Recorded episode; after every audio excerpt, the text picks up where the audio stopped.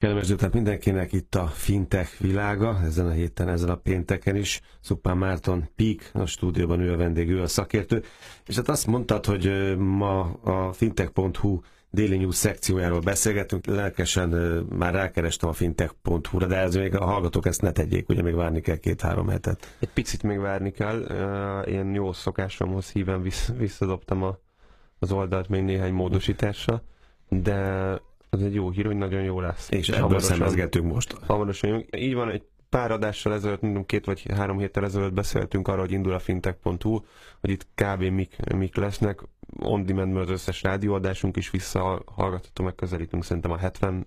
adáshoz valahogy. Ez azért jó sok. Lesznek ilyen 1-2 perces rövid kis videók, amik cégeket mutatnak be, cégprofilokat, illetve lesznek ilyen oktató célúak is, amik nem konkrét céget mutat be, hanem elmondja, hogy mi az a fintech, mi az az insurtech, mi az a... Tehát egy edukációs vonal. Közé fogunk tenni tanulmányokat, jellemzően a PWC-vel együttműködve, de nyilván nézzünk más nagy kutató, meg tanácsadó cégeket is. Még lesz egy nagyon jó cégadatbázisunk, ami már épül. Erről beszéltünk a Denovo-val. Itt nagyon örülünk neki, hogy úgy fogunk tudni indulni, hogy már minimum 100, de inkább több 100 cég van már magyar nyelven profilozva. Hány tőke bevonása volt? Tehát egy nagyon alapos, de jól áttekinthető egyoldalas. A toplistáktól tartózkodtok. Igen, arról beszéltünk, hogy próbálunk objektívek maradni. És tartósak. És tartósak, igen. De mindenfélére lehet szűrni. Úgyhogy azt gondolom, hogy ez egy jobb megoldás lesz, mint hogy a toplistákat csinálnánk. És igen, lesz egy Daily News szekció, ami úgy néz ki, hogy összegyűjtöttünk egy elég nagy piackutatás alkalmával, vagy folyamán egy csomó fintech hírportált, abból kiválasztottuk a 17 relevánst. Nem mind csak fintech, benne van ebben például ilyen, hogy TechCrunch, stb. Ezek a tényleg nagy releváns technológiai portálok is, hír- és tudásportálok, illetve hírgyűjtő oldalak. 17 darabot figyel a hírszerkesztőnk nap mint nap. Az 5-10 legérdekesebb és legrelevánsabb cikket kiemeljük, vagy hírt kiemeljük. Készítünk belőlük egy 4-500 karakteres magyar nyelvű összefoglalót, és aztán megjelöljük a forrást. Tehát az nem cél, hogy itt én azt látom, meg erre is végeztünk piackutatást, hogy itt a releváns célcsoport az beszél angolul. Nagyon-nagyon komoly erőforrást igényelne az, hogyha itt ezeket le akarnánk fordítani, és azt gondolom, hogy nem is cél. Tehát ez úgy fog kénezni, hogy az 500 karakter, ez végigolvasható 1-2 perc alatt igazából, ugye ezt gyorsan végig tudja pörgetni az, akit az érdekel, és hogyha tényleg olyat talál, ami érdekli, akkor el tudja olvasni gyönyörűen. És akkor el tudunk mélyülni, világosan. Így van. Azt néztem, hogy itt minden, most hoztál 4 vagy 5 ilyen kis felvetés, vagy 5 ilyen labdát, amit majd nyilván mondom az első héten, akkor majd ott olvasni lehet, vagy látni lehet. Igen. De szóval ez minden, ami fintech és valami más. Tehát mondjuk az első például az rögtön, hogy a fintech és a biztosítási piac. Tehát ott mi várható, ott mi történik, ott mi van, hogy kapcsolódik ez a 2 dolog össze. Igen, 4 darabot hoztam. A múlt heti is egyébként egy ilyenből indult ki, csak a rektekről úgy gondoltam, hogy érdemesebb. Azt kiemeltük, hogy jól kibontani. Ebben is van egyébként olyan téma, amiről a jövőben majd fogunk részletesebben, vagy teljes műsorban beszélni. PWC lesz az első, ugye? Tehát rögtön az első az lehet akár, hogy a PWC jelentésében az insurtech innovációs szerepéről beszélnek a biztosítási piacon. Igen, és itt rögtön csaltunk is egy kicsit, mert hogy ez egyébként nem a rövid hírszekcióban fog megjelenni, hanem a kutatásoknál. Ez egy jó, hosszú, robosztus kutatása a PWC-nek. Egy ilyen tanulmánya, 40 ország 189 vezetőjét kérdezték meg, különböző kérdéseket tettek fel az insurtech és a biztosítási technológiai piaccal kapcsolatban. Milyen viszonyban vannak, hogy állnak ezzel, stb. Ez amúgy pont rávilegít arra, hogy jelenti azt is, hogy ezt a 4-500 karakteres bemutatást meg fogjuk tenni a piac, vagy ezeknél az átfogó tanulmányoknál is, tehát ott is adunk egy ilyen útmutatót. Így van, és az, amit mondtál, az abszolút így van, hogy mindig egy kicsit tekint a fintech szektorból. Van itt konkrétan, ami cégről szól, de itt is elmegy teljesen a biztosítás irányában is arról. Jó, a másik, ami engem nagyon érdekel, ez hogy a rohamtempóban változnak a bankolási szokások, hát ezt tudjuk, meg látjuk, meg érezzük a bőrünkön, meg erről szólt ez a 70 adás, vagy jó néhány a 70 adásból, ebből a cikkből mi derül ki? Ez érdekes visszacsatolás szintén egy korábbi műsorunkhoz, ahol szintén szemezgettünk hírekből egyébként, ahol arról beszéltünk, hogy Anglia, hát már cik ide a saját műsorunkban, számokra nem emlékszem, de hogy egy ilyen 20-25 év múlvára teljesen készpénzmentes lesz. Persze ez egy ilyen teória, vagy egy elméleti feltevés, Vannak ilyen statisztikák, grafikonok, de majd meglátjuk. Igen. Ez annak a kiegészítő párja, ezt az Egyesült Királyságban végezték, tehát szintén Angliára vonatkozik, és azt vizsgálta, hogy hogyan változott, hogyan nőtt az elmúlt időben a netbankolási szokás, és hogyan növekedett ez, és hova tart.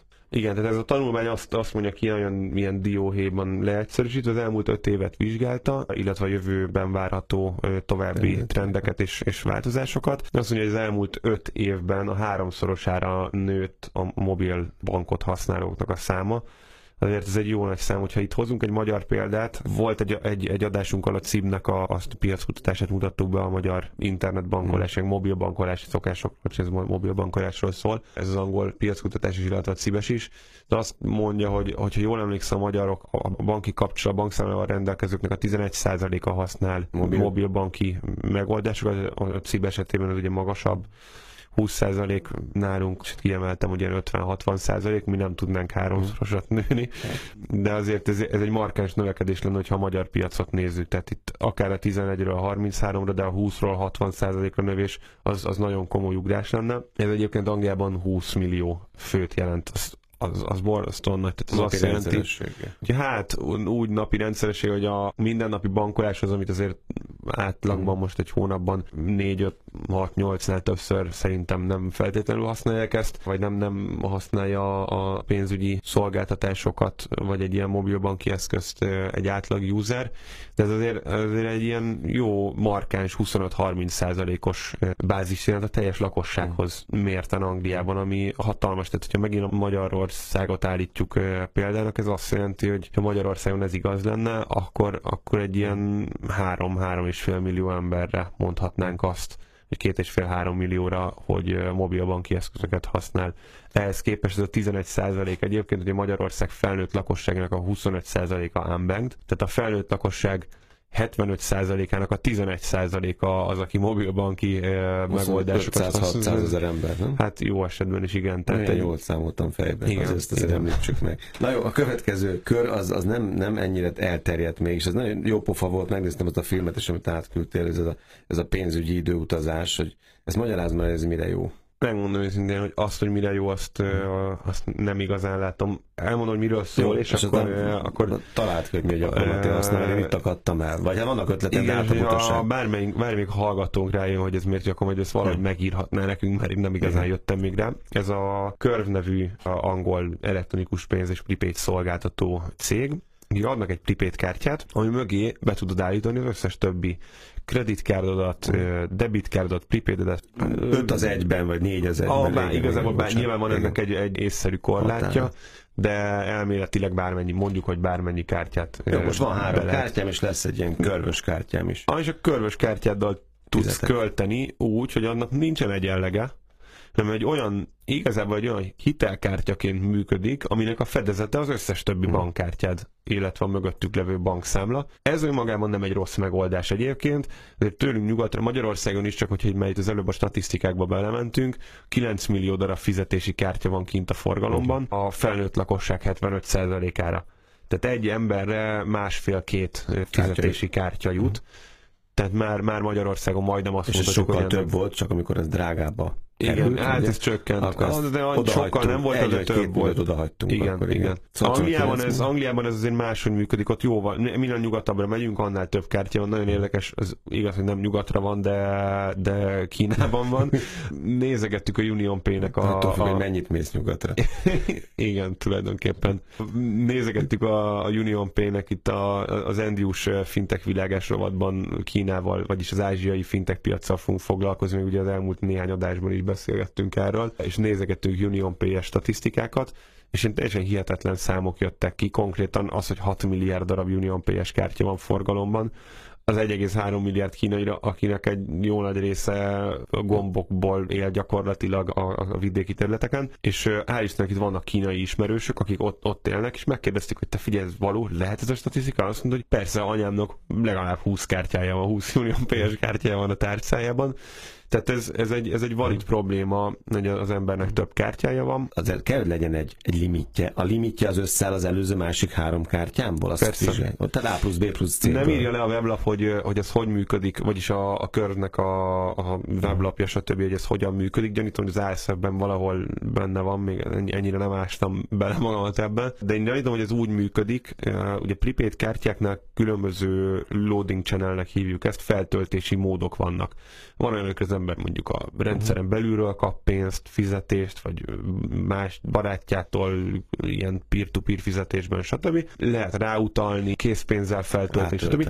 És van ez a credit debit card load kategória, amikor másik bankkártyával tölti föl, és ezek real-time tranzakciók. Ezt úgy kell elképzelni, mint egy webshopos vásárlást. Mondjuk akármilyen bankos kreditkártyámmal föl tudom tölteni a saját prepaid kártyámat.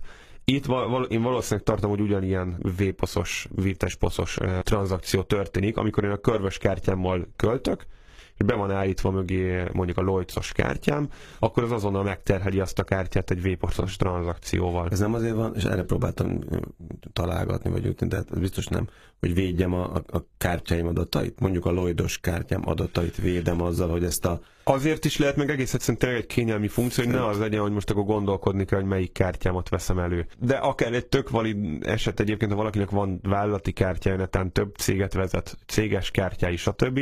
Egy kártyával tud mindig fizetni, és kiválasztja, hogy melyikről menjen, nem kell magával hordani a kártyákat. Ennek szerintem van létjogosultsága, és ezt értem is, meg azt gondolom, hogy ezt értjük, meg érthető ennek a látható az értelme. Amit én nem értek, meg ezt beszéltük, hogy nem értjük ezt így közösen, az az, hogy visszamenőleg ez állítgatható. Ez szerintem egy kicsit ilyen marketing. Aztán, hogy 2 hét múlva is el tudod dönteni, melyikkel fizettél. Nem, azt el kell döntened most, hogy melyikkel fizetsz, csak kicserélheted a múltban. Kicserélheted, igen. De itt közben, ahogy mondtam ezt a vállalati kártyás példát, itt lehet relevancia, de ez igazából ilyen saját, tehát ez nem feltétlenül kényelmi funkció, ez a saját hibáknak a korrigálása. Tehát, hogyha én mondjuk elmegyek moziba, veszek mozijegyet, és véletlenül a vállalati kártya volt beállítva, akkor kicserélhető, és a vállalati kártyára visszakerül a pénz, a magánkártyára nem kerül. Ez nem tömeges szerintem, vagy ez nem érzem olyan. Ez nem hiszem. Az alapszolgáltatás az jó. Tudod, ez egy kicsit olyan, hogy az alapszolgáltatás is egyébként egy szexi megoldás szerintem, hogy egy kártyát hordjál sok helyet. Ez miért érdekes, nem, Marci? Ez úgy indult, hogy volt egy kártya. Aztán az lett a szexi, hogy marha sok kártya. Hát ugye hány ilyen film van, és ott válogatja, mire megtalálja az aranykártyát. Most meg megint az lesz a szex, hogy egy kártyám van, de az körös legyen. Hát igen, és akkor az, hogy még szexibb legyen, hozzátettek egy ilyet, hogy itt pénzügyi időutazást tudsz csinálni. Ez baromi jól hangzik. Ami a körvel kapcsolatban nagyon érdekes, az az, hogy beszéltünk egy pár adással ezelőtt a Plastic Cardról, akik egy ilyen $9 millió összekrófundingoltak, kicsit mondhatjuk, hogy összeharácsolták a piacról, és erre bele is buktak az egészbe, becsukták magukat. Pont ugyanezt szerették volna megcsinálni, nekik nem sikerült, pedig egyébként az a helyzet, nem szeretném itt a körnek az érdemeit csökkenteni, de ez egy borzasztóan egyszerű megoldás. Még a múltbeli csere is, vagy igen, a múltbeli tranzakcióknak a cseréje is, és igazából van erre Mastercardos tranzakció, egy ilyen reverse tranzakcióval, mint hogy tehát konkrétan egy hibás tranzakció jelentés történik. Annak a kártyának az irányába, amiről tévesen volt a költés, arra visszakerül, a másik helyett. Így van. Tehát nem egy bonyolult megoldás, ezt a Plastikert nem tudta, én egyre inkább azt hiszem, hogy nem is akarták ezt megoldani, mert ezt ennél sokkal kevesebb pénz van. Igazából a Peaknek is van integrált VPOS-a, ugye mi jelenleg a Barionnal dolgozunk együtt ebben, semmiből nem állna azt mondani, hogy akkor adunk egy prepaid kártyát, és be lehet állítani mögé 3-4 másik kártyát. De nem nagyon kell szerintem $9 millió. Milliárd, nem? Millió? Mi 9 millió? Millió, csak az forintosítva éri el a milliárdos, majdnem a 3 milliárd forintos szintet, igen. Azzal már érdemes volt meglépni. Na jó, fintech.hu déli news szekció. Akkor 2-3 hét, és akkor ezt már... Igen, nagyon bízom, hogy új arculattal akkor meg fog újulni a Fintech Világa a rádió műsornak is. A logója, az egész Fintech Világa brandnek érkezik egy ráncfelvarrása, és ezzel egy időben el fog indulni a weboldal is. Suppan Márton, Peak, köszönöm.